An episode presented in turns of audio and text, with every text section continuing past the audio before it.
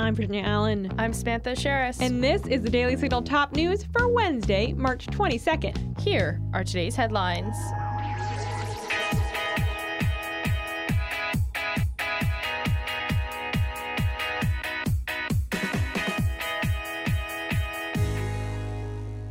Florida Governor Ron DeSantis thinks he would beat President Joe Biden if he ran against him in 2024.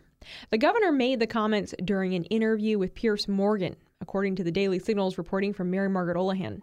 DeSantis definitively addressed 2024 when he told Morgan, If I were to run, I'm running against Biden. DeSantis continued, Ultimately, you know the guy I'm going to focus on is Biden because I think he's failed the country. I think the country wants a change. I think they want a fresh start and a new direction, and so we'll be very vocal about that. DeSantis also said he thinks he would defeat Biden. The interview reportedly took place two hours after DeSantis slammed Manhattan District Attorney Alvin Bragg for pursuing a political agenda and weaponizing the office against President Donald Trump during a Monday press conference. Morgan writes that he asked the governor about specific differences between DeSantis and Trump, to which DeSantis responded, Well, I think there's a few things. The approach to COVID was different.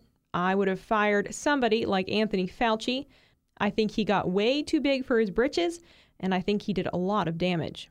We will make sure to include the link to the full story in today's show notes, and the full interview will air on Fox Nation this Thursday.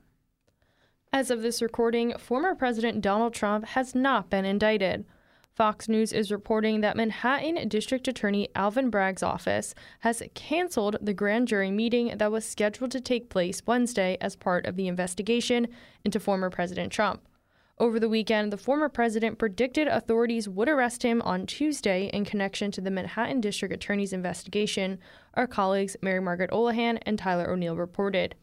As we previously reported, Stormy Daniels has claimed that she had an affair with Trump in 2016 and that she received $130,000 in hush money payments from the former president. Trump has denied that he had an affair with Daniels, who was formerly represented by disgraced attorney Michael Avenatti. The former president sued Daniels for defamation, and a judge ultimately ordered that she pay him almost $300,000. Trump posted to Truth Social earlier today saying, Every article I read, every show I watch, even the so called haters say that President Trump did nothing wrong. There is no crime here. As Biden would say, no, I mean it. I'm not kidding. The crime would be if I get charged. Newsmax is back on DirecTV after the two struck a new multi year deal. You may remember that DirecTV dropped the conservative outlet back in January. Newsmax CEO Christopher Ruddy said in a statement Newsmax recognizes and appreciates that DirecTV clearly supports diverse voices, including conservative ones. Ruddy added, as a standalone company, DirecTV helped give Newsmax its start nearly a decade ago, as it continues to do with upcoming news networks, which is why we are pleased to reach a mutually beneficial agreement that will deliver our network to DirecTV, DirecTV Stream, and Uverse customers over the next several years. Republican Senator Ted Cruz applauded the decision, saying having Newsmax back on the air is a victory for free speech over powerful corporations that want to put their thumbs on the scale of the national conversation. This outcome speaks to the power of citizens and their elected representatives working to stop viewpoint discrimination. DirecTV told The Hill that it made it clear to Newsmax that we wanted to continue to offer the network. But ultimately, the network's demands for rate increases would have led to significantly higher costs that we would have to pass on to our broad customer base.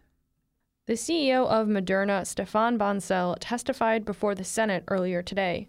Reuters reports that Bancel was called to testify after the company flagged plans to raise the vaccine's price to as much as $130 per dose.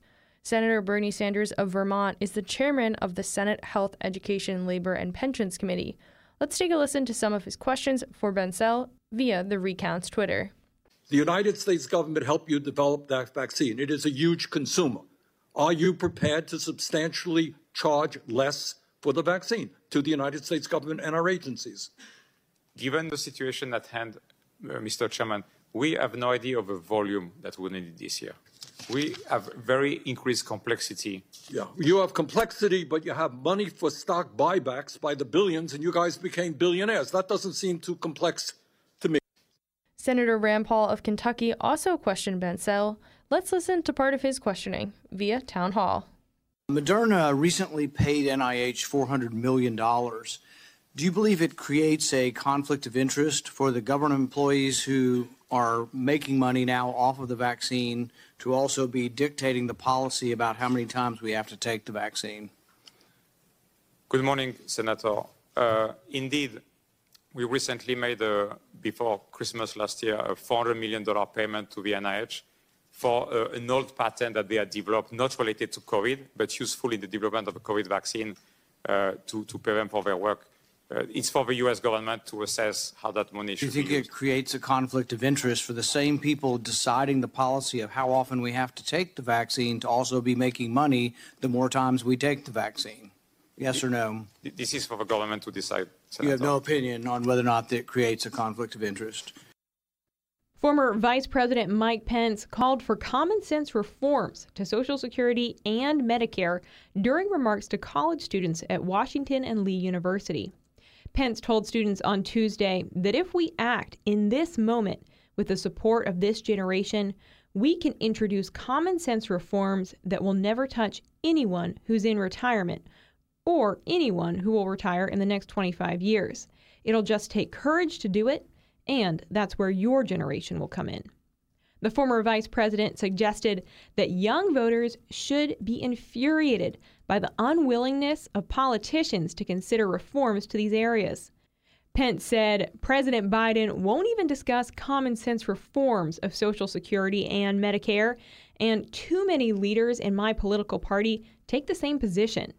If that frustrates you, good. It should, because it'll be your generation that's robbed of your dreams and opportunities. Pence also told reporters before the event I cannot endorse voices in our party today that simply want to walk past the problems of national debt by pledging to never touch Social Security and Medicare. The truth is, we've got candidates for president today that are saying the very same things that Joe Biden is saying, and that's just unacceptable. And so I'm going to continue to be a voice in my party for saying that there is a way for us to advance common sense and compassionate reforms to Social Security and Medicare that will put our nation back on a path towards fiscal solvency. The former vice president's remarks come amid speculation that he will soon announce a 2024 presidential campaign. Former President Donald Trump has, of course, already announced his campaign, and many expect Florida Governor Ron DeSantis to announce a campaign very soon as well. And that's going to do it for today's episode. Thanks so much for joining us here on the Daily Signal's top news. If you haven't got a chance, be sure to check out our morning show right here in this podcast feed, where we interview lawmakers, experts, and leading conservative voices. Join us tomorrow morning for the Daily Signal interview edition. I'll be sitting down with Randy Landreneau, president of US Inventor, to further discuss the US patent system and some of the challenge he and other US inventors are facing today.